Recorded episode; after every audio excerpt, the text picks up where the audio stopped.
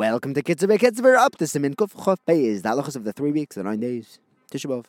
Sif Yud Gimel. If Rosh Chodesh Av falls out on an Erev Shabbos, the Kitzur tells us that if someone always takes a bath in hot water on Erev Shabbos, he's allowed to do it on this Rosh Chodesh Av, which is Erev Shabbos. However, on Erev Shabbos Chazoin, this is the Friday before Tisha B'Av, it's assur to shower in hot water even if you do this on every Erev Shabbos, you can wash with hot water panav yodov varaglav, the hands, face, and feet. Rav Moshe says that today, when everyone bathes far more often than they did in yesteryear, if someone always takes a, a, a hot shower, a hot bath on Erev Shabbos, he's allowed to do this even if it's the eighth day of Av, even like the, on Erev, Erev Tisha the Shabbos. Similarly, if someone always washes his hair with hot water on Erev Shabbos, he's allowed to do this on this Erev Shabbos as well, Shabbos Chazoin. But you shouldn't use the soap and shampoo, those fancy things. The Biur Halacha says it's better to wash before Chatzos, to wash his hair. It's also mutter to go to the mikvah in cold water, cool water.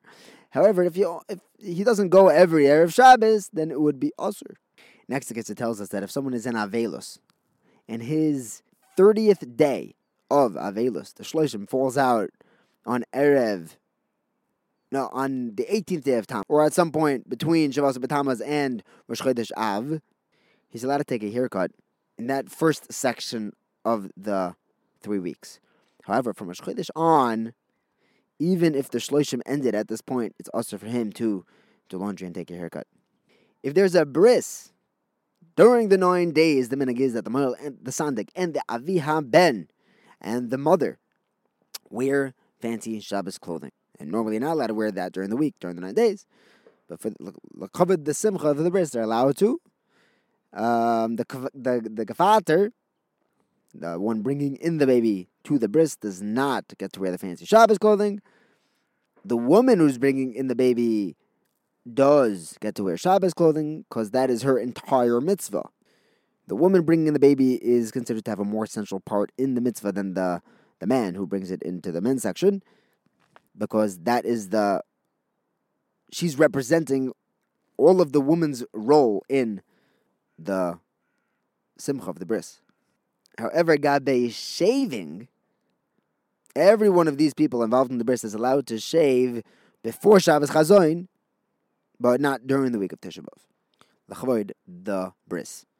Next, it tells us that on Shabbos Chazoin, we wear nice Shabbos clothing. We wear nice undergarments and clean socks. But the rest of the Shabbos clothing it depends on minog. Mishnah says that no matter what the minog is, one should not wear new clothing or clothing that's been pressed and looks new. The Ramosha says that if you hold to wear Shabbos clothing on Shabbos Chazoin, then you're also allowed to shine your shoes for that Shabbos.